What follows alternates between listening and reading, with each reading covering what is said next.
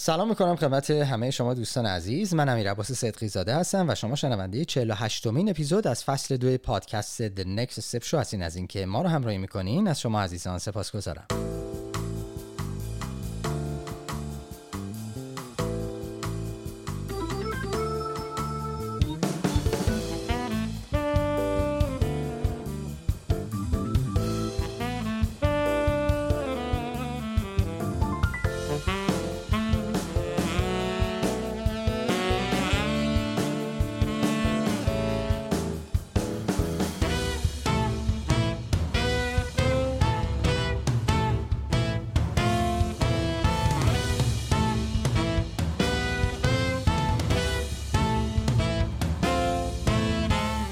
توضیحاتی درباره این اپیزود. کماکان در خدمت شما عزیزان هستیم. با یکی دیگر از برنامه های کارگاه تحقیقات بازاریابی در فضای استارتاپ ها که این کارگاه تقریبا در حدود سه ماه پیش در کلاب هاوس برگزار شد. موضوع این برنامه اختصاص پیدا می‌کنه به ethics یا رعایت اصول اخلاقی و حرفه‌ای در بحث جمعآوری و تهیه اطلاعات برای استارتاپ ها و در حوزه تحقیقات بازاریابی و مطالعات مصرف کننده موضوعاتی رو سوده حبیبی و برمک بهرمند در طول برنامه مطرح می‌کنن که شاید در ابتدای راه فکر می‌کنیم که خیلی در حقیقت تکنیک های خیلی زیرکانه و اتفاقا خیلی هم خوبه که مثلا این رفتارا رو بخوایم داشته باشیم. اما وقتی که بچه ها برامون باز می‌کنن یه مقدار ماجرا رو متوجه میشیم که نه تنها اخلاقی نیست بلکه حرفه‌ای هم نیست و حتی می‌تونه بعضا برامون دردسرهای قانونی هم داشته باشه. به خصوص در زمینه تحقیقات و مطالعاتی که انجام میدیم چه در حوزه شناسایی رقبا چه در زمینه رفتار مصرف کننده نکات بسیار ریزکاری وجود داره که اگر ازش قافل باشیم قطعا می‌تونه تاثیرات نامطلوبی رو روی روند کار ما بگذاره.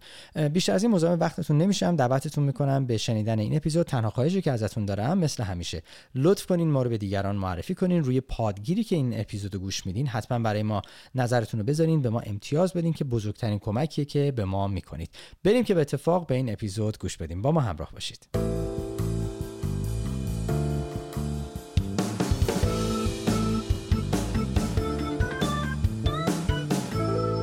سوده جان برمک سلام به برنامه خوش آمدید امیر جان سلام برمک عزیز. همچنین سلام می‌کنم به دوستای همیشگی که دیگه واقعا از روی عکس ها می‌تونیم بچه ها رو بشناسیم و تشخیص بدیم.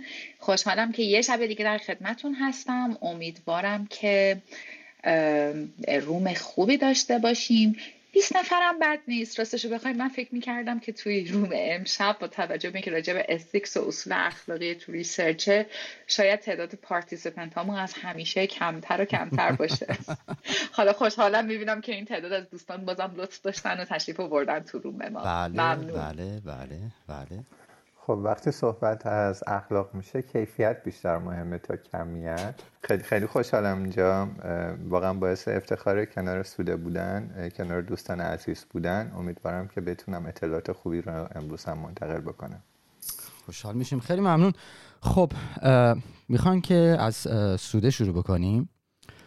سوده اصولا بحث اصول اخلاقی توی موضوع تحقیقات بازاریابی چجوری می‌بینی؟ والا حالا امروز هم داشتیم با هم دیگه صحبت می‌کردیم توی گروهی که داشتیم. حالا بچه ها هم بدونن با امیر و برمک ما با توجه به اهمیت خیلی زیادی که اتفاقا رعایت کردن اصول اخلاقی توی تحقیقات بازاریابی داره اصلا تصمیم گرفتیم که به جای اینکه جسته گریخته راجع به این topic صحبت بکنیم سه تاییمون تصمیم گرفتیم و گفتیم که اصلا یک اپیزود مجزا ما راجع به این ethics در حقیقت صحبت بکنیم.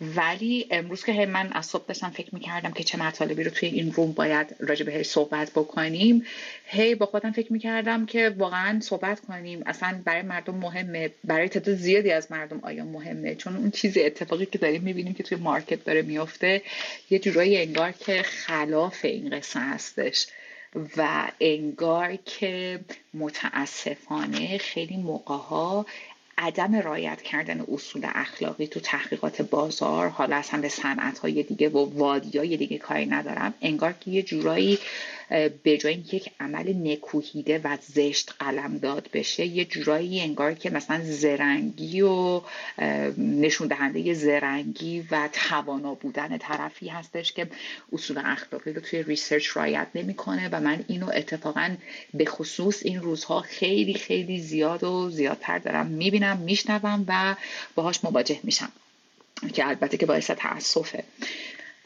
حالا بیاین یه کوچولو صحبت بکنیم راجع به اینکه اصلا چرا تحقیقات بازاریابی باید چیزی به نام اتیکس که حالا من فعلا ترجمهش می‌کنم اصول اخلاقی ولی اگه دوستان ترجمه قشنگتری از اتیکس دارن اگه بر من بفرستن که من خیلی ممنون میشم که ازش استفاده بکنم.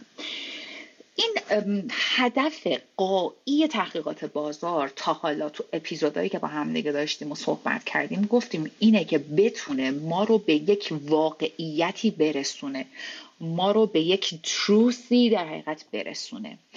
و اتفاقا برخلاف اون ضرب مسئله که داریم میگه هدف وسیله رو توجیه می‌کنه حداقل قصه این اصلا کاری به نظرات شخصی خودم ندارم. ولی حداقل قصه اینه که اتفاقا توی تحقیقات بازاریابی هدف به هیچ وجه وسیله رو توجیه, توجیه و توجیه نمی‌کنه و نمی‌تونه بکنه. هدف خوبه که میت بشه ما بهش برسیم ولی فقط و فقط از طریق در حقیقت از راه درست و از طریق درست در حقیقت. و این دقیقا همون چیزیه که رعایت کردن اخلاق حرفه‌ای یا اصول حالا اخلاقی توی research دقیقا همون چیزیه که باعث ایجاد trust میشه. و این trust توی research به خصوص اهمیت زیادی داره. مهمه که پاسخگوی من به من researcher که دارم ازش سوال می‌پرسم. خیلی حتی ممکنه سوالای شخصی شخصی بپرسم. چند بار در روز آب می‌خوری؟ چند بار در روز نمی‌دونم میری دستشویی؟ یعنی واقعا سوالاتی که می‌پرسیم توی این مایه ها واقعا می‌تونه که باشه. و پاسخگو باید من اطمینانش رو بتونم جلب بکنم تا ازش data های درستی بگیرم. و از طرف دیگه سفارش دهنده تحقیق هم قاعدتا باید بتونه به من researcher trust بکنه چون هر چقدرم سفارش دهنده تحقیق بخواد بالا سر من باشه چه تو فاز data collection چه تو فاز طراحی اسناد و مدارک تحقیق چه data processing و reporting ولی نهایتا اگر قرار باشه که researcher زیرآبی بره راحت می‌تونه این کارو بکنه. پس قصه قصه trust ه و من researcher این trust رو چجوری باید ایجاد کنم؟ یکی از راه های ایجاد این trust رعایت کردن اخلاق حرفه‌ای یا همون ethics تحقیقات بازار در حقیقت هستش. و اینم بگم که این ethics همه جا جزو legal requirement های تحقیقات بازار نیست. یعنی تو خیلی از کشورها رعایت کردن این اصول اخلاقی اخلاق حرفه‌ای واقعا اگر نکنی هم اتفاقی نمیفته یعنی کسی نمی‌تونه ازت شکایتی بکنه. خیلی جاها مثلا توی کشور ما که چرا تو به این اصول اخلاقی تعریف شده تو صنعت تحقیقات بازاریابی پایبند نبودی؟ کما اینکه حتما تو خیلی از کشورهای دیگه این ethics چرا واقعا اصلا جز legal requirement ها هستن و آدما باید در research رو باید که اونها رو رعایت بکنن. ولی حالا قبل از اینکه deeper بشیم توی این مبحث ethics توی تحقیقات بازاریابی من فقط می‌خوام یه چیزی رو از همین اول مشخص بکنم و اونم اینه که ما امشب توی این اپیزود داریم راجع به ethics صحبت می‌کنیم نه راجع به morals ethics همون اصول اخلاقی هستند که ما یه جورایی قانون شدن قاعده شدن و ما باید اونا رو رعایت کنیم. حتی اگر که پشتوانه حقوقی و قانونی نداشته باشن. مورالز یه مقدار اخلاقیاتیه که ممکنه که فرد به فرد متفاوت باشه. یه مثال بزنم روی مورالز من به عنوان مثال توی شرکت تحقیقات بازاریابی خودم تصمیم می‌گیرم که اگر مشتری اومد سراغ من و خواست ریسرچی سفارش بده مثلا در رابطه در رابطه با یه پروداکتی مثل سیگار که من شخصا به عنوان مثال عقیده دارم که برای سلامتی آدما مزره بر اساس اون مورالز خودم و شرکای خودم توی شرکت ممکنه که بیام توی هیئت مدیره تصمیم بگیرم بگم چون سیگار برای سلامت انسان ضرر داره من در شرکت خودم هرگز تحقیقی در رابطه با سیگار انجام نمی‌دهم. هر چقدرم برام منفعت مالی داشته باشه. این میشه مورالز ولی اتیکس نیستش این. چون فرد به فرد شرکت به شرکت ممکنه که متفاوت باشه و من فکر می‌کنم که تقریبا تو هیچ کشوری توی دنیا هیچ قانونی وضع نشده که تحقیقات تحقیقات بازاریابی راجع به سیگار به خاطر مضر بودنش برای بدن انسان کلا ممنوعه. بیایم چند تا مثال بزنیم. این مثال رو من می‌زنم که در خلال اپیزود امشبمون با همدیگه راجع بهش فکر کنیم. آخر سر دوباره برمیگردیم و جواب میدیم. یک market researcher یا کسی که اسپانسر تحقیقه در خلال تجربه کاری خودش ممکنه که دچار مثلا یه سری ethical dilemma بشه که من می‌خوام پنج تا مثال مهمش رو بزنم. خیلی موقع ها مشتری من که اسپانسر تحقیقه و پول داده به من سفارش داده که من تحقیق رو براش انجام بدم خیلی خیلی اصرار داره و پافشاری می‌کنه که من contact details مشخصات تماس و نام نام خانوادگی کامل پاسخگوهایی که توی research شرکت کردن رو در اختیارش قرار بدم. تا آخر این room با هم دیگه می‌فهمیم که آیا این درسته آیا من می‌تونم این اطلاعات رو در اختیارش قرار بدم یا نه. یا یه مورد دیگه که اتفاق میافته اینه که ممکنه که یک کلاینتی بیاد سراغ من و از من بخواد که مثلا تو فاز development product رقیب من هر چقدر که می‌تونم یه سری اطلاعات یا بیام جمع آوری بکنم به عنوان یک researcher و اونها رو در اختیار سفارش دهنده تحقیق انجام بدم. dilemma ی سوم.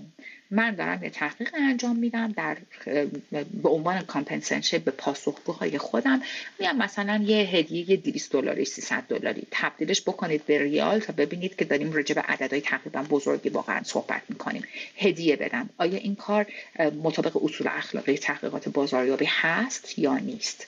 دلیمای بعدی که می‌تونیم باهاش مواجه بشیم. یه مشتری به من مراجعه می‌کنه هتل داره. از من می‌خواد که در راستای سنجش کیفیت سرویسی که تو هتل های رقیب داده میشه و نوع خدمات یا مثلا نوع گفتگوها تعاملات و ارتباط برقرار کردن با طرف مقابل من مثلا وارد یکی دو از این هتل بشم برم یکی دو تا از اتاقا رو ببینم و یه سری پرسش رو پاسخ بکنم با متصدیان و کارمندهای هتل رقیب. آیا این کار رو بکنم؟ دلیمای پنجم یک محقق در خلال تجزیه تحلیل اطلاعات تصمیم می‌گیره که تعدادی از داده های جمع شده پاسخگوها رو کاملا ignore بکنه. توی تجزیه تحلیل های خودش اونها رو اصلا در نظر نگیره و اونها رو report نکنه. آیا کار درستی می‌کنه؟ مطابق ethic اخلاقی هستش. این پنج تا dilemma ی عمده است که ما ته این روم دوباره می‌خوایم بهش برگردیم و ببینیم که کدومش انجام دادنش درسته کدومش انجام دادنش غلط. قبلش دوباره برگردیم. اینجا بگیم که هر آنچه که در حوزه تحقیقات بازاریابی تعریف می‌کنن در راستای ethics تحقیقات بازاریابی اصول کلیش دو تا اصل کلی خیلی ساده داره. دو تا اصل کلی. اصل شماره یک. من به عنوان یک researcher باید اطمینان حاصل کنم که کسایی که در خلال یک research چه qualitative کیفی چه کمی quantitative شرکت می‌کنن در نتیجه شرکت کردن تو اون تحقیق آزار و اذیتی بهشون نمی‌رسه مورد مزاحمت واقع نمیشن و اصلا کلا گزندی بهشون در نتیجه شرکت کردن تو این research نمی‌رسه. این principle شماره یک منه. کسی که با به عنوان پاسخگو با من همکاری می‌کنه بهش گزندی نرسه. principle شماره دوی من اینه که من به عنوان یک researcher باید هم صادق باشم و هم transparent باشم هم از یک طرف با پاسخگوی من که داره تو تحقیق با من همکاری می‌کنه و از طرف دیگه با مشتری من که داره trust کرده به من و یه تحقیقی رو investment روش انجام داده چه از نظر مالی چه از لحاظ زمانی که من اون تحقیق رو براش انجام بدم. هر dilemma یی که هر سوالی که برای ما پیش میاد و با خودمون می‌خوایم فکر بکنیم آیا این کار ethical ه یا نه برگردیم به این دوتا principle فکر کنیم. اگر اون کار رو انجام بدیم به پاسخگو ما آسیب می‌زنیم. اگر این حرف رو بزنیم آیا دروغ نگفتیم به مشتریمون؟ آیا با مشتریمون transparent بودیم؟ آیا تونستیم با پاسخگوهای خودمون صادق باشیم؟ و اگر جواب همه این سوال ها اوکی بود خب پس دیگه نترسیم. بریم جلو و بدونیم که اون کاری که می‌خوایم انجام بدیم حتما اتیکاله و می‌تونیم انجامش بدیم. مورد اول که مطمئن باشیم که در نتیجه ریسرچمون گزندی به پاسخگوها نمی‌رسه بیایم یه کوچولو بیشتر راجع بهش توضیح بدیم. اونم این که اول از همه بدونیم و به پاسخگوهامونم بگیم که خانم آقا شرکت کردن توی این ریسرچ کاملا داوطلبانه است. الان خیلی من پرسشگرهای به اصطلاح متاسفانه میشنوم پرسشگرهای بچه زرنگی میمیرم. که وارد کوچه و خیابون میشن دارن دقیقت می‌خوان که یه سروی رو انجام بدن street intercept دارن کار می‌کنن و در حقیقت یه جوری میرن جلو توی دم دره فروشگاه هستن یه جوری میرن جلو سر صحبت رو باز می‌کنن به پاسخگو که اصلا پاسخگوی بیچاره یه جورایی وای میسته اصلا فکر می‌کنه که شرکت کردن توی این research پاسخ دادن به یه سری به این سوالاتی که داره, از داره ازش پرسیده میشه اجباریه و باید جواب بده. ما اینو باید موظفیم که clearly به پاسخگوامون بگیم که شرکت کردن تو توی این مصاحبه داوطلبانه است. اگر دلت بخواد و اصلا سوال کنیم آیا تو مایلی توی این research با ما همکاری بکنی یا نه؟ یعنی حتی تو تعارف و رو وایسی هم قرارش ندیم که حالا بگیم حالا بذار چهار تا سوال بپرسم الان سوالم تموم میشه. خیلی اینو clear و transparent از پاسخگو بپرسیم. مجبورش نکنیم. و از طرف دیگه وقتی که می‌خوایم با پاسخگوی خودمون صحبت کنیم چقدر خوبه که اول قصه راجع به هدف تحقیق براش توضیح بدیم. تا جایی که کانفیدنشیالیتی رو زیر سوال نمی‌بره. بهش بگیم که ما چند دقیقه از وقتتون می‌گیریم. من خودم پرسشنامه سی دقیقه ای دارم و شنیدم دیدم که پرسشگر خودم میره سمت پاسخگو. من ده دقیقه می‌تونم وقتتون رو بگیرم ازتون ده تا سوال بپرسم. نه آقا درست بگو صادق باش. تو می‌خوای وقت این آدم رو حداقل سی دقیقه 25 دقیقه بگیری و از اول بهش بگو. دروغ نگو. ده دقیقه ده دقیقه هی اکستند نکن زمانی که باید رو. از اول صادق باش با طرف مقابل. و از طرف دیگه ما باید بتونیم این اطمینان رو در راستای که شرکت کردن توی این ریسرچ و تحقیق گزندی نمیرسونه به پاسخگوهای خودمون. این اطمینان رو باید به پاسخگوهای خودمون بدیم که اگر داری توی این تحقیق شرکت می‌کنی خیالت راحت باشه. قرار نیست که ته قصه ما تو رو مجبور بکنیم بیای محصولی رو بخری که به دردت نمی‌خوره. یا اصلا قرار نیست که ما به تو محصولی رو بفروشیم. ما فقط می‌خوایم از تو سوال بپرسیم. و بدون ما می‌خوایم سوال بپرسیم. نمی‌خوایم تبلیغ کنیم. نمی‌خوایم بفروشیم. هدف از research رو پس کاملا باید صادقانه با پاسخگوهای خودمون در میون بذاریم و واقعا هم تبلیغ نکنیم و واقعا هم نخواهیم که چیزی رو بهشون بفروشیم. یکی دیگه از مسائلی که به همون principle شماره یک برمیگرده که گفتیم اطمینان حاصل کنیم که در نتیجه شرکت توی research ما پاسخگوها گزندی نمی‌بینن. privacy این آدم ها رو ما بتونیم حفظ بکنیم. توی research معمولا ما همیشه صادقانه clearly به پاسخگوهامون میگیم که هر چی که دلت می‌خواد رو به ما بگو. پاسخ درست نداریم پاسخ غلط نداریم. هر چی تو به ما بگی برای ما ارزشمنده. حتی اگر به ضرر یه برند باشه حتی اگر به نفع یه برند باشه. تا بدون ما زینف نیستیم. تو چه مثبت حرف بزنی چه منفی حرف بزنی. نه به ما سودی می‌رسه نه از ما چیزی کم میشه. و ضمنا خیال خیالت هم راحت باشه. وقتی که ما داریم دیتای هزار تا پرسشنامه رو جمع وری می‌کنیم نمیایم که به وقتی که می‌خوایم پاسخ ها رو گزارش ها رو در اختیار مشتری خودمون قرار بدیم individual level data ها رو ما مشتری های خودمون نمیدیم.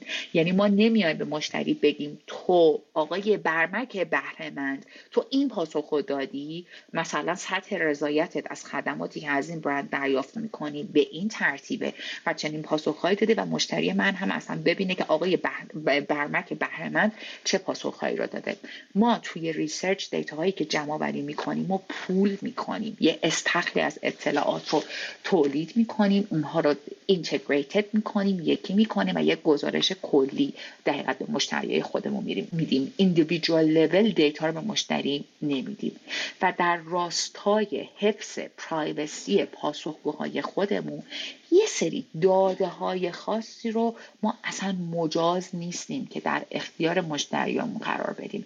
مثل نام کامل پاسخگو نام و نام خانوادگی پاسخگو یا مثل آدرس و مشخصات تماس پاسخگو رو اینها دقیقا جزو چیزهایی هستش که ما اصلا نمی‌تونیم که در راستای اون principle شماره یک که خدمتون گفتم حتی در اختیار سفارش دهنده تحقیق قرار بدیم. و ما حتی زمانی که داریم پرسشنامه رو تکمیل می‌کنیم زمانی که داریم session کیفی خودمون رو برگزار می‌کنیم به پاسخ به پاسخگوها میگیم که خیالت راحت باشه که ما از این پاسخها فقط در راستای اهداف این تحقیق استفاده می‌کنیم. ولاغیر در اختیار شخص ثالث قرار نمی‌گیره این اطلاعات تو. اگر توی session کیفی ما داریم video recording می‌کنیم خیالت راحت باشه. پس فردا خودتو نمی‌بینی توی صفحه پروفایل اینستاگرام مشتری که داری صحبت می‌کنی و داری یک نظر مثبت یا منفی رو در حقیقت ارائه می‌کنی. فقط و فقط در جهت برآوردن اهداف تحقیقه. و اگر قرار باشه که ما این اطلاعات خاص رو مثل نام و نام خانوادگی پاسخگوها یا ایندیویدوال لول دیت ها رو ما در اختیار مشتری های خودمون یعنی سفارش دهنده تحقیق قرار بدیم چند تا شرط باید حتما رعایت بشه. اول از همین که پاسخگو بدونه که دوباره اجباری نیستش. این قصه یعنی اجباری نداره که به ما اجازه بده که مشخصات تماسش رو و حالا پاسخهایی که به تک, به تک به تک سوالات داده رو individual level بدونه که مجبور نیست قبول بکنه. می‌تونه که به ما بگه نه من به تو اجازه نمیدم. یعنی آگاهانه به ما رضایت بده.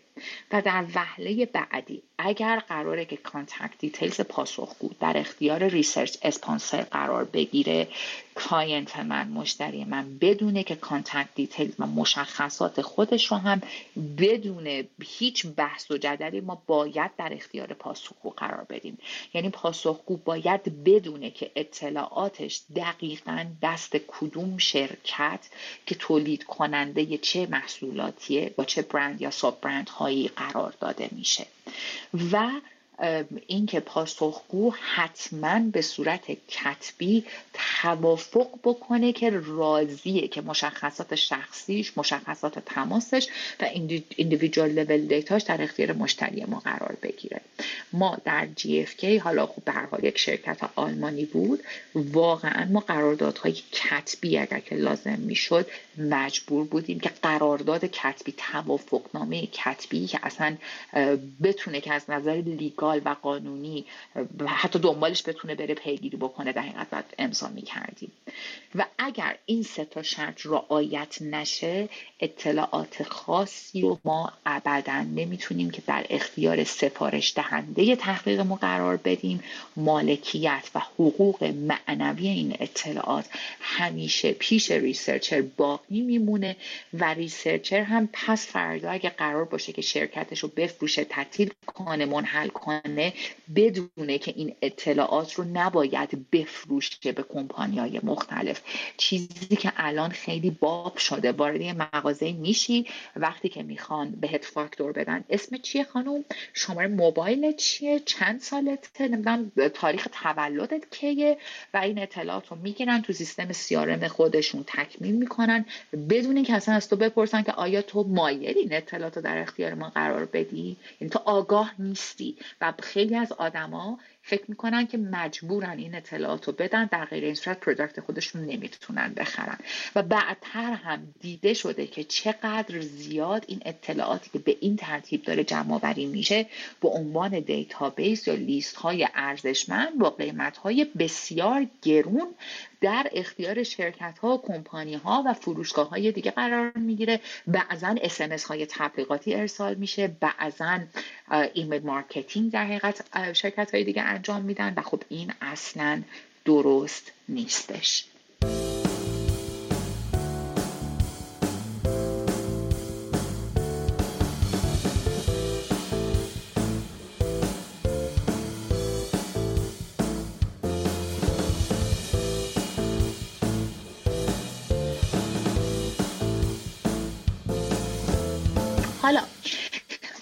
قصه رو بتونیم یک کوچولو بازترش بکنیم. من می‌خوام راجع به پنج تا کاری که خیلی عامه توی تحقیقات بازاریابی می‌خوام راجع به این پنج تا چیز با هم دیگه دوباره صحبت کنیم. مورد اولش خیلی ساده است. قبلتر با هم دیگه تو اپیزودی که مربوط به qualitative research بود با هم دیگه اومدیم گفتیم که چون convey کردن خیلی از message ها عملا در دنیای واقعی با کلمات صورت نمی‌گیره بلکه با لحن با tone ـه با اون ادا اطواری که ما رو صورتمو در میاریم با body language facial reaction ها با این مسائل هستش معمولا ما تو پروژه های کیفی که خیلی درگیر reaction ها احساسات و عواطف آدم ها هستیم ما جلسات و session ها رو ضبط می‌کنیم. video rec audio video recording در حقیقت داریم که هم بتونیم صداها رو گوش کنیم تصاویر رو ببینیم و روشون بتونیم آنالیز انجام بدیم. که مشتری گرامی وقتی من business concept تو رو گذاشتم روی میز یا respond یا پاسخگوهای خودم رو expose کردم به business concept تو. درسته که وقتی که خوندنش خود فکر کردن گفتن نه okay نمی‌دونم جذابه. ولی بدون در وهله اول همشون اخماشون کردن تا هم دیگه نمی‌دونم لب و لوشتشون کج و کله شد شک کردن نگران شدن و یه سری تحلیل های این مدلی. ولی برای اینکه ما کار ویدیو ریکوردینگ رو انجام بدیم حتما زمانی که داریم پاسخگوها رو تلفنی دعوت می‌کنیم یعنی قبل از اینکه قبول بکنن که تو session ما شرکت کنن. قبل از اینکه تو این ترافیک افتضاح از محل زندگیشون یا سر کارشون پاشن بیان venue qualitative research ما بشینن وقت بذارن ما قبلش بهشون میگیم که آگاه باشید audio video recording داریم. علتش هم میگیم براشون هم توضیح میدیم که convince شون بکنیم. ولی بدونید آگاهید که ما این کار رو می‌خوایم بکنیم و فقط از این ویدیوها برای مصارف تحقیقاتی می‌خوایم استفاده کنیم. اگر okay یه بیاد.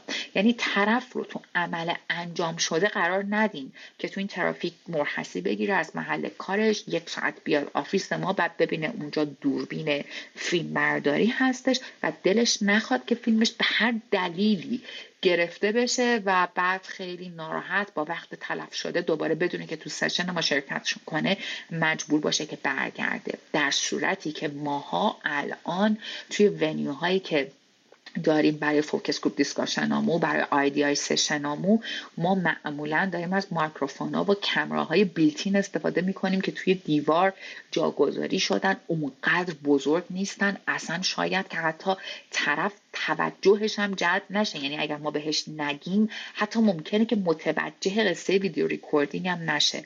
ولی بر اساس ethics تحقیقات بازاریابی ما باید بگیم به موقع بگیم و رضایت پاسخگو را هم جلب کنیم. الان خیلی مد شده که مشتریا وقتی که قرار پرسشنامه ای رو ما تلفنی براشون تکمیل بکنیم یعنی data collection تلفنی حالا مثلا ممکنه که از متد CAPI استفاده بکنیم یا CATI از ما می‌خوان که صدای پاسخگوها رو ضبط کنیم. این کاملا امکان پذیره ها. حتما امکان پذیره ولی به شرط اینکه من حتما بگم به پاسخگوم که من دارم صدای تو رو ضبط می‌کنم. آگاه باش. آیا به من اجازه میدی و اگر اجازه داد مصاحبه رو ادامه بدم؟ ما خودمون در شرکت خودمون تاکید می‌کنیم به پرسشگرا که وقتی داری از طرف اجازه می‌گیری که آیا من می‌تونم که audio recording داشته باشم صدای تو رو حین تکمیل پرسشنامه تکمیل بکنم من باید بشنوم که تو داری بهش چی میگی؟ و من باید جواب بله به موافقت اونم بشنوم. یعنی این صدای می‌خوام باشه. اینو واگذار نمی‌کنم به پرسشگرم که اصلا آگاه نکنه پاسخگو رو. خودش بدون اجازه شروع بکنه به ضبط کردن. بعد من که گوش می‌کنم بهش بگم کو اجازه کو کجا تو اجازه گرفتی؟ چرا من نمیشنوم؟ بخواد به من بگه که نه من اجازه گرفتم منتها قبل از اینکه دکمه ضبط رو بزنم اجازه رو گرفتم. این اصلا برای ما واقعا قابل قبول نیستش. این اجازه باید مستند باشه. و خب البته که متاسفانه من خیلی زیاد وقتی که چنین مسئله ای رو با مشتری های خودم در میون می‌ذارم و بهشون میگم که اوکی ما می‌تونیم صدا رو ضبط بکنیم ولی بدون که نرخ همکاری پاسخگوها میاد پایین. یعنی من اگر قبلتر از هر صد پاسخگو با پنجاه نفر می‌تونستم که پرسشنامه ای رو پر بکنم. حالا چه به صورت تلفنی چه به صورت حضوری کپی اصلا فرقی نداره. در حالت عادی اگر پنجاه درصد آدم با من همکاری می‌کردن وقتی من بهشون بگم تلفنی من وقتی من بهشون بگم صدای تو رو من می‌خوام ضبط بکنم نرخ همکاری به 20 درصد کاهش پیدا می‌کنه و این یعنی هزینه بیشتر و time بیشتر برای من و قاعدتا برای تو. متاسفانه جوابی که من از خیلی از مشتری ها میشنوم اینه که بابا ول کن چرا شلوغش می‌کنی؟ دکمه ضبط رو بزن دیگه. software ی که ما داریم روی تبلت هامون خودش اتوماتیک صدا رو ضبط می‌کنه. هیچ کس هم نمی‌فهمه. خباره قصه زدن یه دکمه ریکوردینگه که واقعا برای هیچ کدوممون کاری نداره. ولی حقیقت قصه اینه که آیا این کار مطابق افیکس تحقیقات بازاریابی هست؟ اگر هست انجامش بده. ولی اگر نیست و من نمی‌تونم این کار رو انجام بدم شاید بهتر باشه بگم چوب چماق نکن بزنش تو سر من. چون دائما میگن که فلان شرکت همکارت این کار راحت می‌کنه اینقدر براش مسئله نیست. و این برای من مثل اینه که یکی بیاد سراغ من به من بگه که سود ما به تو می‌خوایم اینقدر من پول بدیم بری فلان آدم رو بکشی. و وقتی من میگم نه به من میگن ای چرا حاضر نیستی آدم رو بکشی؟ همکارت داره این کارو می‌کنه این پول رو نصف تو پول می‌گیره تازه آدم رو میره می‌کشه. من دارم به تو دو برابر پول میدم آدم رو نمی‌کشین. واسه آدم رو واسه من نمی‌کشی. این اصلا برای ما دیگه واقعا جای سوال و جواب نداره. نداره. مخالف ethics پس انجام نباید بشه. یه مورد دیگه ای که می‌خواستم بگم اینه که توی انواع تحقیق هایی که بر اساس مشاهده است یا بر یعنی data collection بر اساس پرسش و پاسخ کمی کیفی نیستش بر اساس مشاهده یا observation هستش. اینم بدونیم که حتی اینم ethics داره.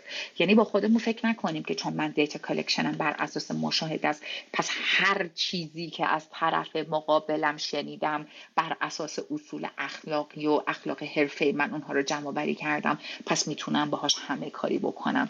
ممکنه که من در راستای research ی که تعریف می‌کنم مثلا یه جای دوربین مخفی بذارم توی جای خاصی توی محل خصوصی و بعدتر آدم که آدم هایی رو که فکر می‌کنن توی اون اتاق توی اون مکان حالا مثلا تنها هستن و behavior رفتارهای خاصی رو از خودشون دارن بروز میدن رو من رفتارهاشون رو مشاهده بکنم و بعدش هم report بکنم به مشتری خودم یا هزار و یک استفاده دیگه بکنم و فکر کنم که این کار اخلاقی خب قاعدتا نیست. توی ethics تحقیقاتی که بر اساس مشاهده در حقیقت data collection ش انجام میشه اینه که مشاهده ما حتما باید در یک setup public انجام بشه.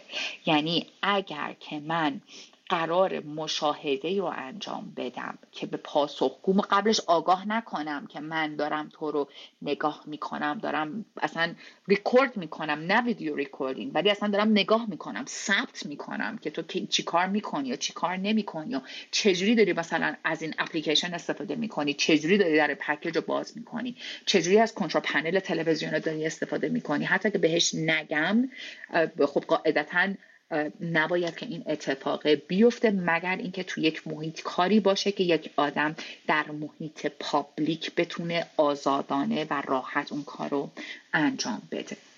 یه مورد خیلی مهم دیگه که دوباره شامل ethics میشه و من متاسفانه بسیار زیاد می‌بینم که neglect میشه به خصوص توی ایران قصه mystery shopping است mystery shopping survey ها یه نوع خاصی از تحقیقات بازار هستند که توش یه researcher خودش رو جای یک مشتری یا یک مشتری پتانسیل یعنی مشتری که انگار قصد داره که از یه product ی رو بخره یا از یک سرویس در حقیقت بیاد استفاده کنه میاد خودش اونجوری جا می‌زنه تظاهر می‌کنه تا اینکه بخواد performance و عملکرد معمولا staff یه برند رو مورد بررسی قرار بده.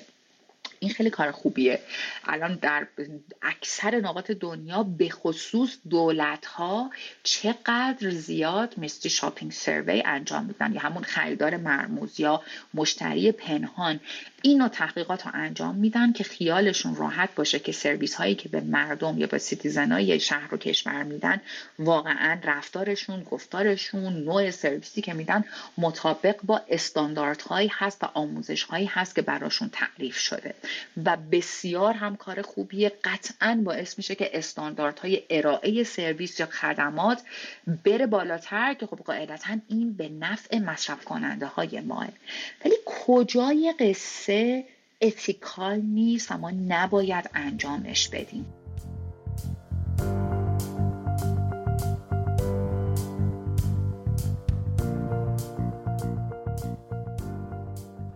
دوستان عزیز شما کماکان شنونده 48 مین اپیزود از فصل دو پادکست The Next Step شو هستین.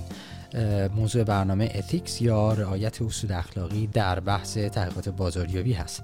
توقف کوتاهی خواهیم داشت و مجدد در خدمت شما عزیزان خواهیم بود. با ما همراه باشید.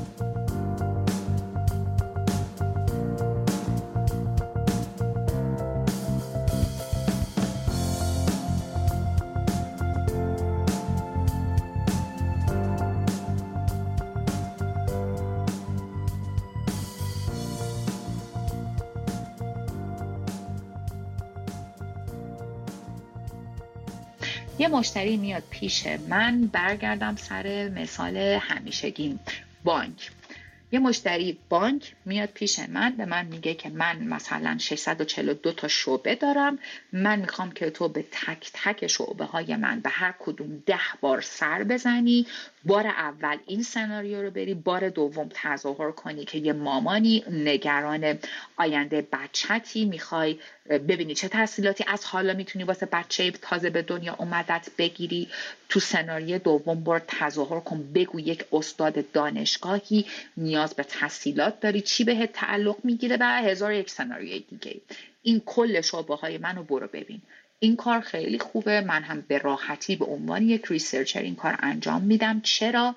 چون بانک اومده پیش من گفته برو شعبه های من رو بررسی بکن.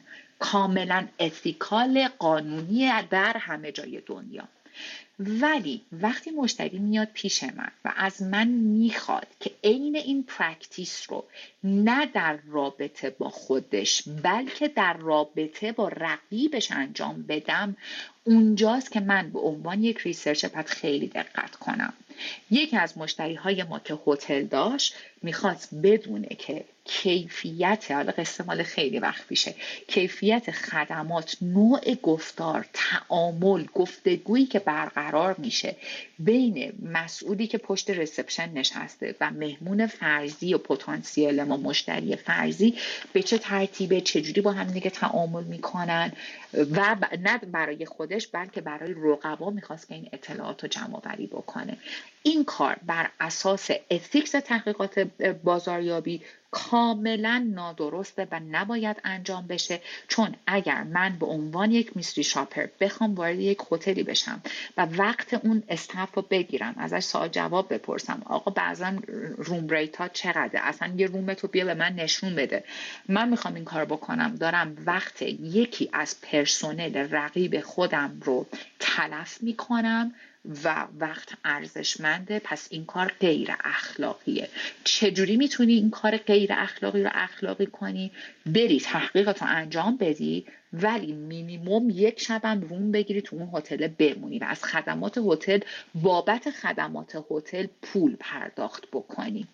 یا یه زمانی بود که توی نمایشگاه ماشین توی ایران در حقیقت یه برندی می‌خواست که در حقیقت رفتار و عمل کرده پرسنل نمایشگاه رقیب خودش رو بسنجه. البته جز ماشینای لاکچری بودن. یه چیزی مثلا مال 15 16 سال پیش بود و از ما یه سری میستری شاپر می‌خواستن که برن تو نمایشگاه رقیب کلی سوال و جواب و این حرفا که نه تنها گفتار و رفتارش رو به صورت عمومی بررسی بکنن سر و شکل و قیافه و تمیزی و میزان نور نمایشگاه رقیب رو بررسی بکنن بلکه اصلا ببینن که این کسی که وایستاده تو نمایشگاه رقیب چقدر اطلاعات فنی و تخصصی راجع به ماشینی داره که قراره بفروشه. این یعنی یه چیزی هول نیم ساعت یک ساعت از وقت نمایشگاه داری که اونجا بود و این کار حتما غیر اتیکال هست مگر اینکه من تهش اون ماشین رو بخرم بیارم بیرون. واقعا. در این صورته که این نوع میستری شاپر می‌تونه که به صورت ethical انجام بشه. برسیم به مبحث هدیه ها اینم دیگه خیلی طولانیش نکنم. اونم اینکه هدیه دادن توی تحقیقات بازاریابی یه کار خوبیه و ما توصیه می‌کنیم که به عنوان یه جورایی جبران کردن compensation وقت و لطفی که پاسخگو داره می‌کنه وقت داره می‌ذاره به سوالات ما جواب میده چقدر خوبه که ما compensate بکنیم حداقل برای وقتش و برای لطفش هدیه بهش بدیم. برای کارهایی که مثلا qualitative research ها یا برای مثلا car clinic ها که یه جورایی fusion ن بیشتر quantitative هستن ولی ما توی اونها از پاسخگو دعوت می‌کنیم که توی مکان خاصی حاضر بشن و توی تحقیق ما در حقیقت شرکت بکنن. معمولا به غیر از هزینه که برای وقت و لطف پاسخگو میدیم یه هزینه هم در حقیقت برای در حقیقت هزینه های رفت آمد پاسخگو رو ما سعی می‌کنیم که compensate بکنیم. و خب وقت آدما قیمتش با هم دیگه ممکنه که کاملا متفاوت باشه.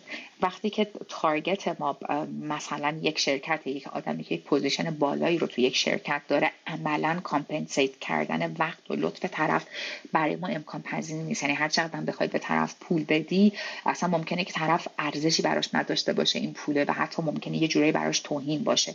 بنابراین تو خیلی از تحقیقاتی که target market ما B2B هستش ما simply یه نامه تشکر چاپ می‌کنیم برای طرف و تقدیمش می‌کنیم یا یک لوح سپاسگزاری که چقدر نقش مهمی رو ایفا کرده و چطور با participation ش توی این survey به ما کمک کرده و در حقیقت باعث اعتلای خدمت یا یک در حقیقت سرویسی شده. هدیه 100 دلاری 200 دلاری اتفاقا بسیار عام و شناخته شده هستش. به خصوص وقتی که ما داریم توی حوزه pharmaceutical داریم با یه سری physician صحبت می‌کنیم یا داریم با یه سری pharmacist های صحبت می‌کنیم. اصلا مقدارش مقدار خیلی ناخوشایند و ناهنجاری نیست. چرا که نه؟ و اینو حتما انجامش میدن. ولی فقط اینو بدونیم. وقتی که ما داریم هدیه خیلی موقع هست که ما هدیه نمیدیم به پاسخگو به عنوان مثال فقط ازشون تشکر می‌کنیم یا به عنوان مثال اسمشون رو وارد مثلا یک قرعه کشی می‌کنیم. بعد از اینکه تحقیق تموم شد هزار تا پرسشنامه ما تکمیل کردیم. مثلا می‌تونیم که به ده نفر از پاسخگو به قید قرعه بیایم یه سری هدایایی رو بدیم. ولی چیزی که باید در رابطه با هدیه دادن مورد نظر مورد توجه قرار بدیم اینه که ما سعی بکنیم که این هدایا رو انتهای پرسشنامه بدین. به خصوص اگر که برندد هستش. چون اگر ابتدای پرسشنامه ما یک هدیه برندد رو بخوایم در اختیار پاسخگو قرار بدیم بسته به اینکه پاسخگو چقدر از اون هدیه خودش خوشش بیاد و خوشش نیاد ممکنه که کاملا روی پاسخهاش تاثیر مثبت یا منفی داشته باشه. یعنی ممکنه فکر کنه به اشتباه که در نتیجه گرفتن این هدیه قبول کردن این پوله حالا چه کشف باشه چه واقعا هدیه فیزیکی باشه باید مثبتتر صحبت کنه راجع به اون برند. یعنی ممکنه که کاملا جوابهاشو مخدوش بکنه. البته که اینم بگم که کلا هدایای برندد علما سرش خیلی اجماع ندارن. یعنی خیلی از ریسرچرها و خیلی از انجامنهای تحقیقات بازاریابی در دنیا هستن که فکر می‌کنن هدیه branded دادن به پاسخگو حتی در انتهای تحقیق ethical نیست چون ما گفتیم هدف تحقیق این نیست که من product placement قرار بدم یا اینکه در حقیقت تبلیغ کالایی رو بکنم و اگر هدیه branded به پاسخگو بدم مثل اینه که دارم data collection م رو انجام میدم و تهش هم می‌خوام که یه جورایی نامحسوس بیام تبلیغ سفارش دهنده تحقیق رو بکنم. پس بنابراین تو خیلی از کشورها اصلا هدایای branded غیر ethical consider میشن. ولی همچنان تو خیلی از کشورها هم واقعا هدیه branded اگر که پس از عملیات data collection انجام بشه می‌تونه که خالی از اشکال باشه. خیلی صحبت کردم ولی سه دقیقه دیگه وقت می‌خوام که دوباره برگردم به اون پنج تا دلیمایی که اول روم صحبت کردیم. دلیمای یک این بود که مشتری من این اصرار داره که مشخصات تماس پاسخگو رو بهش بدم بر اساس صحبت هایی که کردیم. می‌دونیم این کار اتیکال نیست مگر اینکه پاسخگوی من بدونه. که مشتری کیه اطلاعاتش داره به کدوم شرکت میره به صورت کتبی رضایت خودش رو اعلام بکنه و از طرف دیگه بدونه که اصلا الزامی وجود نداره که موافقت کنه با من. dilemma ی دوم. از یک market مشتری من میاد پیشم به من میگه که برو یه product ی که رقیب من تو فاز development ش هستش رو از هر طریقی که می‌دونی بیا برو تستش بکن راجع بهش اطلاعات به دست بیار. این اطلاعات رو بیار در اختیار من قرار بده به عنوان researcher. برو برای من research بکن.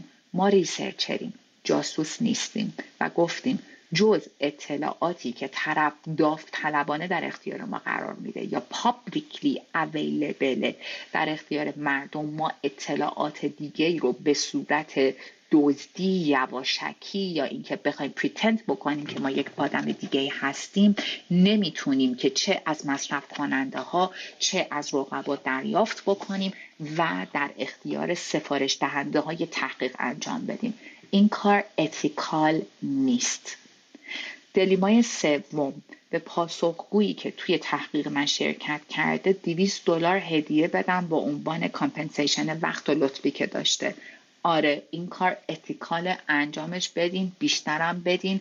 مرسی. فقط پاسخگوتون رو دقت کنید متوجه نشه که این پوله از طرف کدوم برند داره میاد. یا اگر قرار متوجه بشه جایی و زمانی انجام بشه که نتونه پاسخهاشو توش ایجاد بایس بکنه. دلیمای بعدی.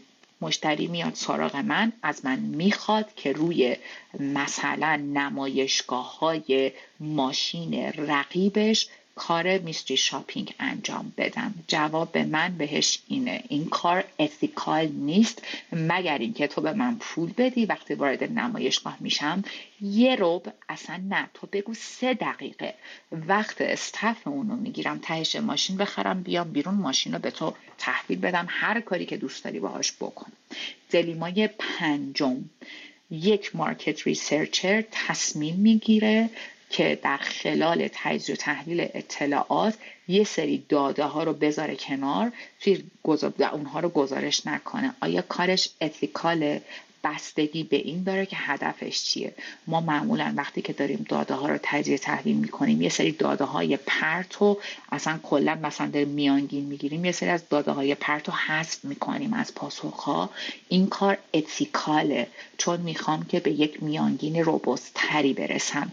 ولی اگر هدف من از حذف data ی خاصی این باشه که جواب ها یا گزارش هایی رو تولید بکنم که مشتری خوشحال تر بشه یا جلوی ناراحتیش رو بگیرم قاعدتا این کار ethical نیست پس نباید انجامش بدم خیلی خیلی ممنون و متشکرم از اینکه به من گوش کردید.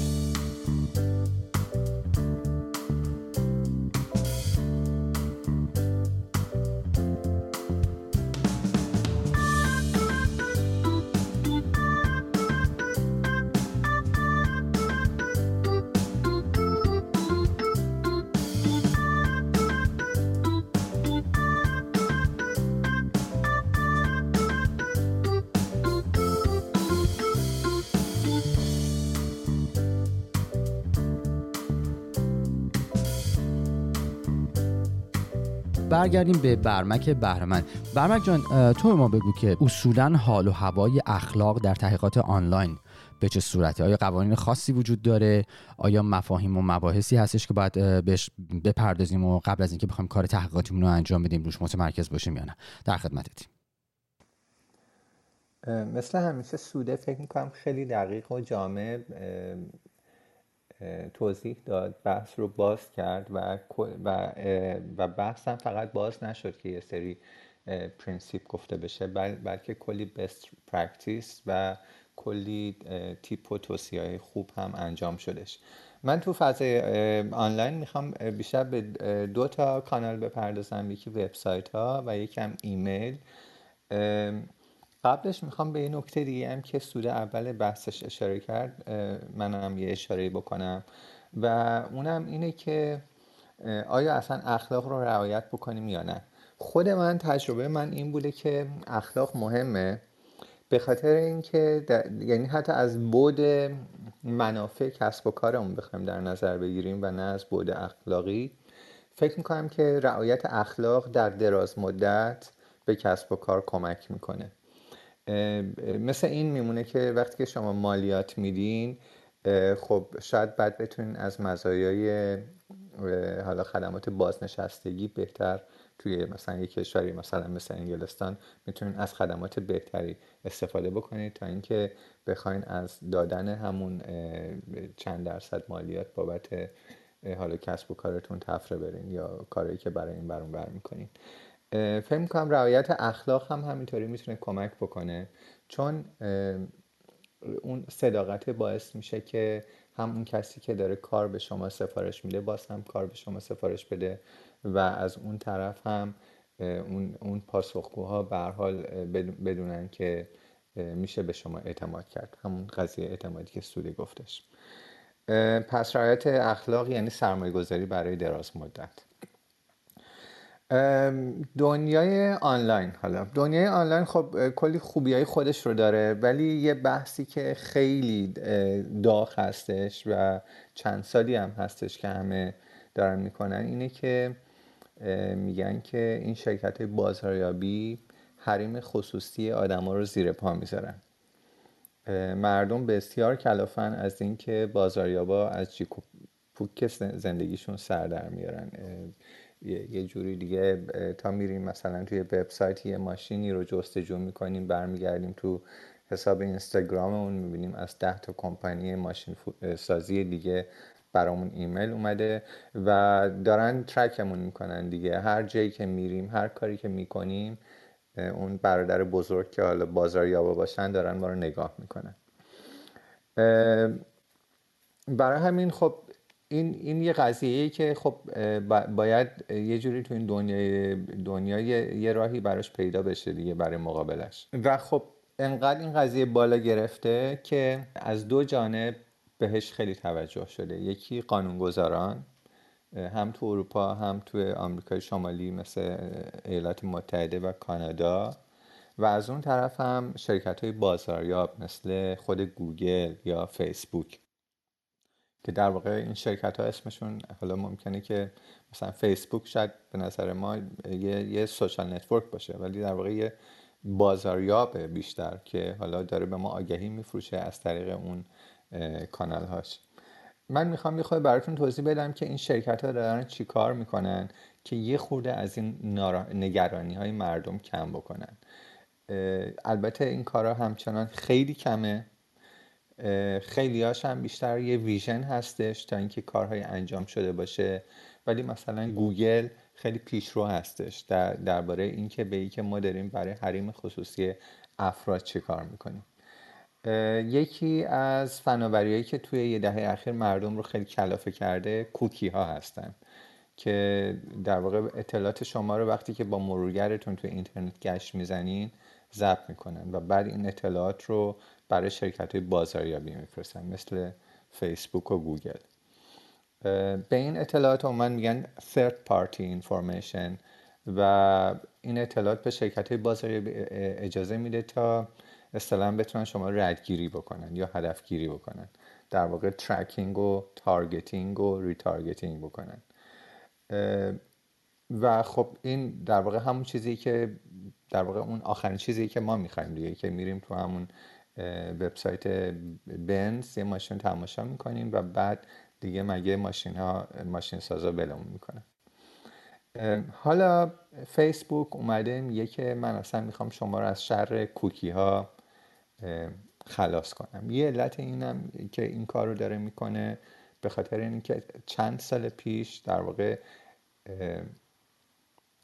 تا اونجا قضیه پیش رفت تا اونجا قضیه جدی شد که مثلا فیسبوک یه سری داده های یه شرکت داروسازی رو در واقع داده های مردمی که می‌رفتن توی فیسبوک جستجو می‌کردن. مثلا درباره داروی افسردگی که اینا جزو اطلاعات حساس افراد تلقی میشه. این رو در اختیار شرکت داروسازی قرار داده بود.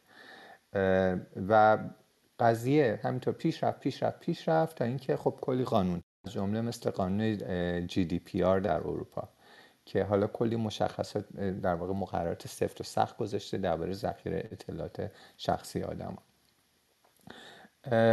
و خب بر اساس همین اطلاعات هستش که حالا در واقع گوگل در واقع بر اساس همین قوانین هست که حالا گوگل هم داره تلاش می‌کنه که یه خورده اون فتیله رو بکشه پایین و روی این داره مانور میده که ما اطلاعات شخصی آدم ها رو دیگه نمی‌خوایم منتقل بکنیم یا ازش استفاده بکنیم.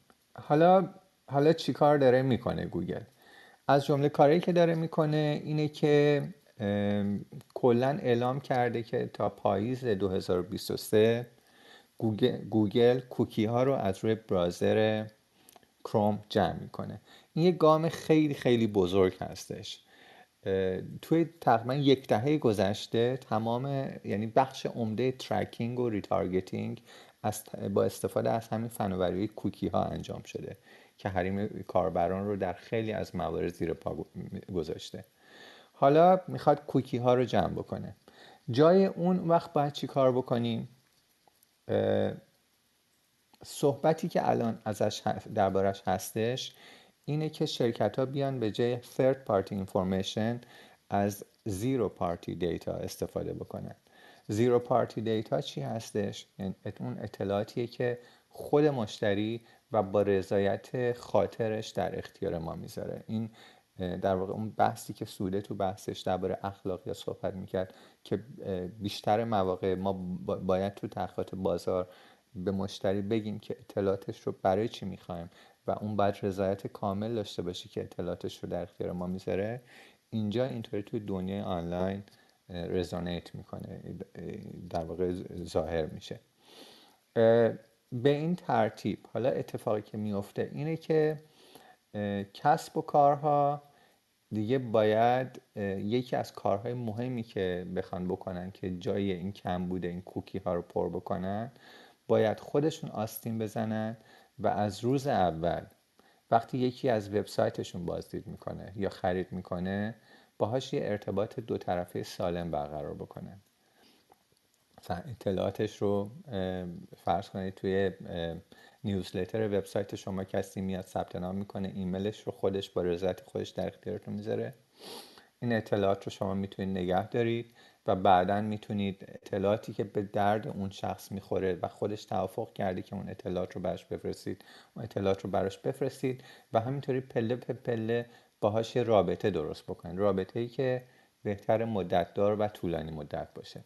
و وقتی این رابطه ادامه دار باشه و خب شما بعد از این مدتی می‌دونین که این آدم از شما قبلا چه خریدی کرده پس به چه چیزهایی علاقه داره و بعد میشه مثلا تو همون حوزه علایقش بهش چیزهایی رو فرستاد و اینجوری یه جوری شما انگار که دارید کار اون کوکیه رو انجام می‌دید. اما به روش بسیار اخلاقی تر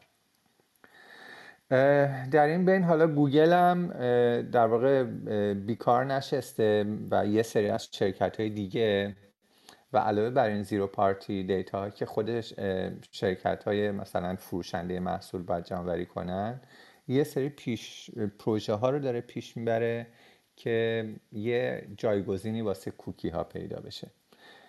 یه پروژه گوگل داره پیش می‌بره به نام گوگل Privacy Sandbox که اگر که بخواید بیشتر دربارش بدونین می‌تونین برین توی وبسایت privacysandbox.com و دربارش مطالعه کنین یه پروژه که راه افتاده یه یکی دو سالی هست که دربارش خیلی صحبته.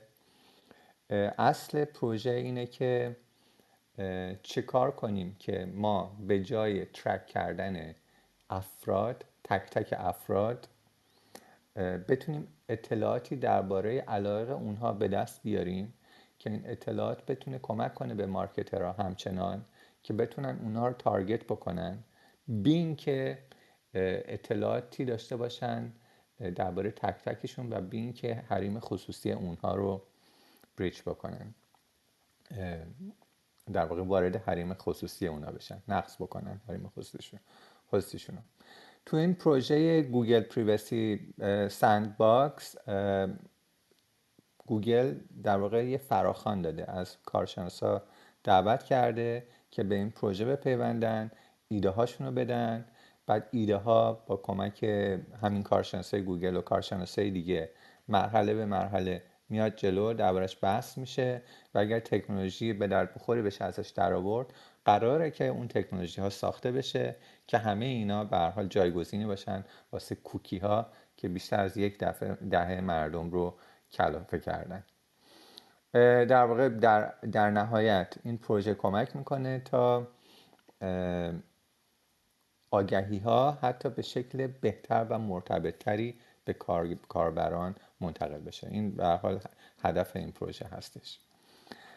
یکی از کارهایی هم که حالا تکنولوژی خیلی زیادی بحث دربارش هستش یکی از روش هایی که قراره که توی این پریوسی با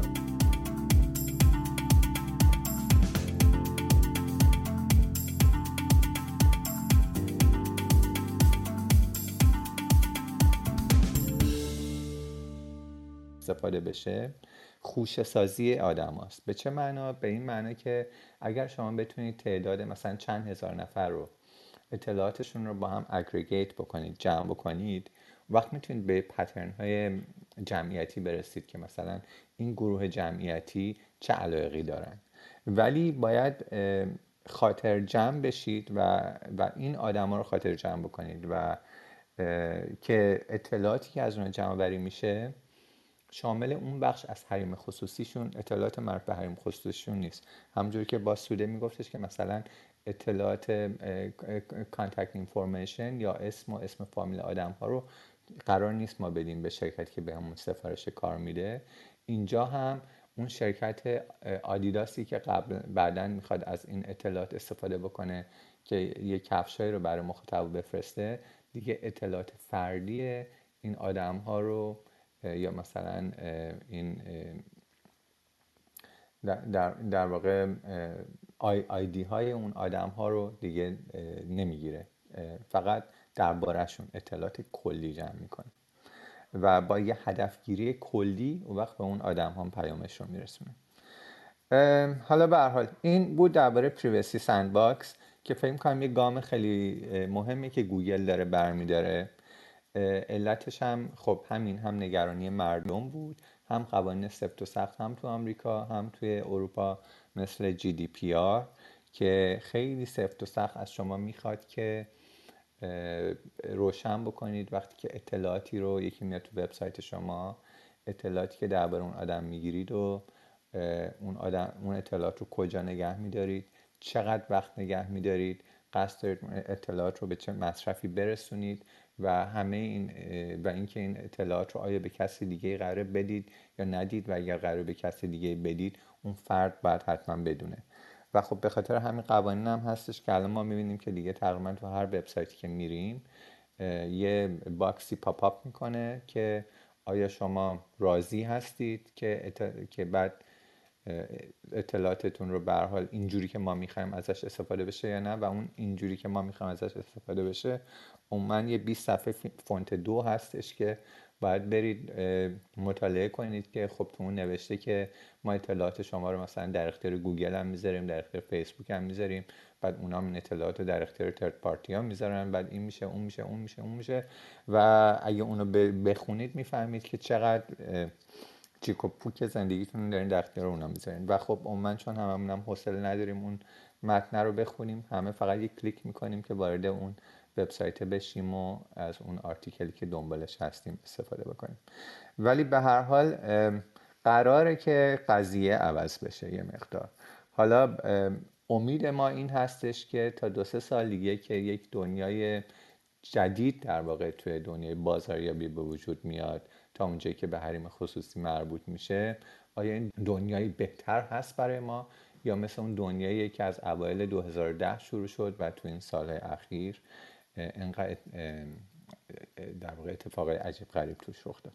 حالا من یه مقدارم فقط می‌خوام یه چند دقیقه درباره ایمیل صحبت بکنم و یه ذرم توضیح بدم که این قضیه در مورد ایمیل هم کم و بیش صادق هستش. یکی همین قانون GDPR و همینطور دو تا قانون دیگه که یکیش توی آمریکاست به نام کن سپم و یکی هم توی کانادا به نام کسل.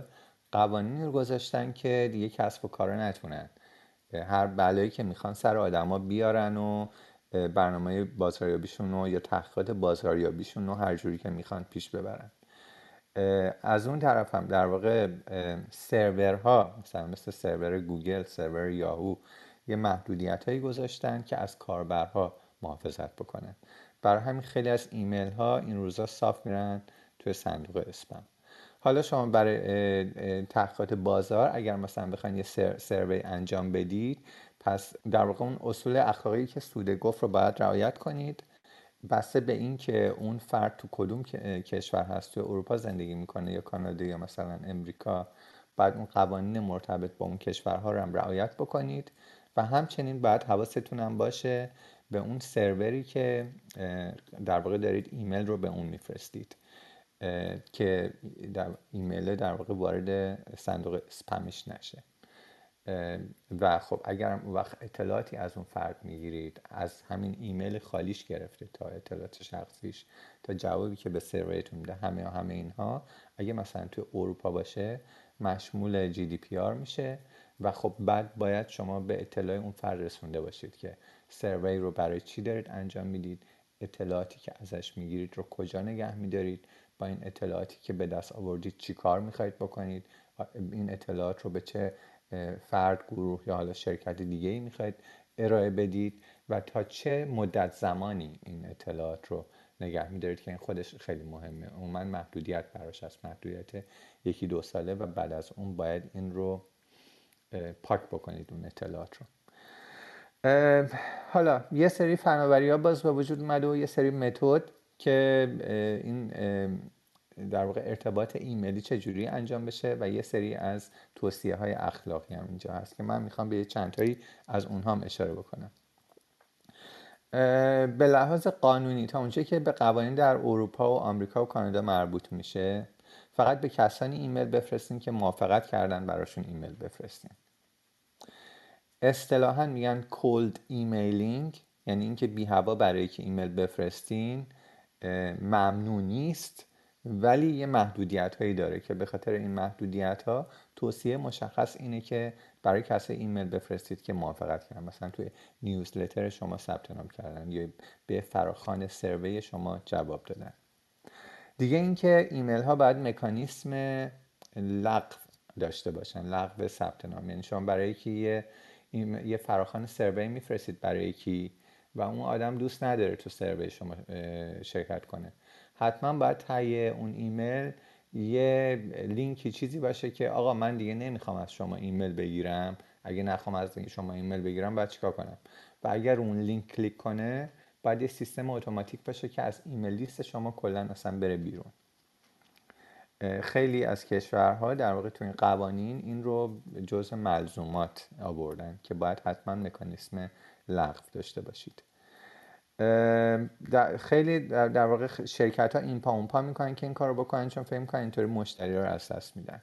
ولی همون بحثی که من اول کار اول این صحبت هم داشتم که ما باید به یه رابطه دراز مدت با مشتری فکر بکنیم یا حالا با اون پاسخگو همین هستش که باید بهشون ما حق انتخاب بدیم.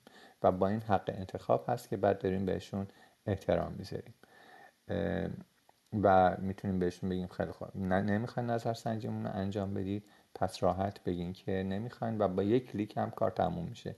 نه که بعد ببریمشون به صفحه یا اونجا بگیم حالا بودی چرا داری میری چه می‌دونم یه آلترناتیوی بهشون بدیم یا خلاص قضیه رو حواسشون پیچیده بکنیم. دیگه اینکه جزء اصول اخلاقی برای فرستادن ایمیل ها یا فراخوان ایمیل برای شرکت در تحقیقات سروی و اینها بعد خیلی سریع و شفاف بگیم که ایمیلمون درباره چی هست. این بحثی بود که سودم خیلی روش تاکید کرد. این باعث اعتماد میشه و پس بعد حتما مقصودمون رو بیان بکنیم. یکی از چیزهایی که باز به لحاظ حقوقی مهمه مثلا تو امریکا این هستش که مثلا میل چیمپ که ایمیل فله ای میفرسته شما رو ملزم می‌کنه که آدرس شرکتتون رو تو پایان تو ته ایمیل بنویسید. این برای اینه که پس یه هویت واقعی داره این ایمیل ها رو میفرسته و میشه با اون شرکت تماس گرفت. صندوق پستی هم حساب نیستش. آدرس مغازه یا اداره یا مؤسسه شرکت شما باید ته ایمیل حتما باشه. این جزء ملزومات حقوقی هستش. من حالا بحث رو می‌خوام کوتاه بکنم. اگر بخواین درباره این قوانین بیشتر بدونین اگر واقعا می‌خواین از ایمیل استفاده بکنین برای نظرسنجی حتما باید با CAN-SPAM آشنا باشین. و همینطور با CASL که در سال 2014 تصویب شده و به خصوص با GDPR که کل اروپا رو فرا می‌گیره. و زیر پا گذاشتن قوانین GDPR 20 میلیون یورو جریمه داره. کلمه این عبارتش خود سنگین بود 20 میلیون یورو. ولی 20 میلیون یورو یا 4 درصد گردش مالی سالانه یه شرکت جریمه داره اگر که شما قوانین جی دی پی آر رو زیر پا بذاریم یکی دو تا نکته دیگه من باز میگم. اونم وقتی که شما به عنوان یک محقق لیست ایمیلی درست می‌کنید و می‌خواید ایمیل بفرستید چند نوع لیست داریم؟ یکیش اینه که شما باید همیشه فهرست ایمیل کنار گذاشته شده داشته باشید. منظورم اینه که فهرست ایمیلی که اون کسایی که براشون ایمیل فرستادید که survey ازشون بگیرید ولی گفتن نه نمی‌خوایم. و unsubscribe مثلا کردن اون ایمیل ها رو شما باید توی لیست جداگانه داشته باشین. چون اگه نه ممکن دوباره واسه اون آدما یه نامه بفرستید. و اگر یه نامه بفرستید اونا گفته باشن نه. و بعد باز دوباره یه نامه واسهشون بفرستید اون وقت با اون مجازات جی دی پی آر روبرو میشید. و در مورد موافقت گرفتن فقط من یه توضیح کوچیک بدم. توی دنیای ایمیل عموما دو سیستم موافقت گرفتن. وجود داره که موافقت یه مرحله است یکم موافقت دو مرحله. من بهش میگن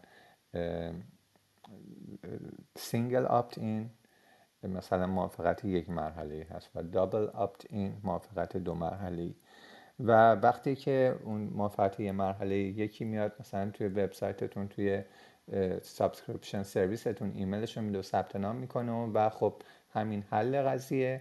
یا اینکه شما وقتی که ثبت نام می‌کنه حتما با اینا شما روبرو شدید دیگه. یه ایمیل براتون میاد بعد شما بعد توی برید ایمیل روی لینکی کلیک بکنید و بعد double opt-in رخ میده.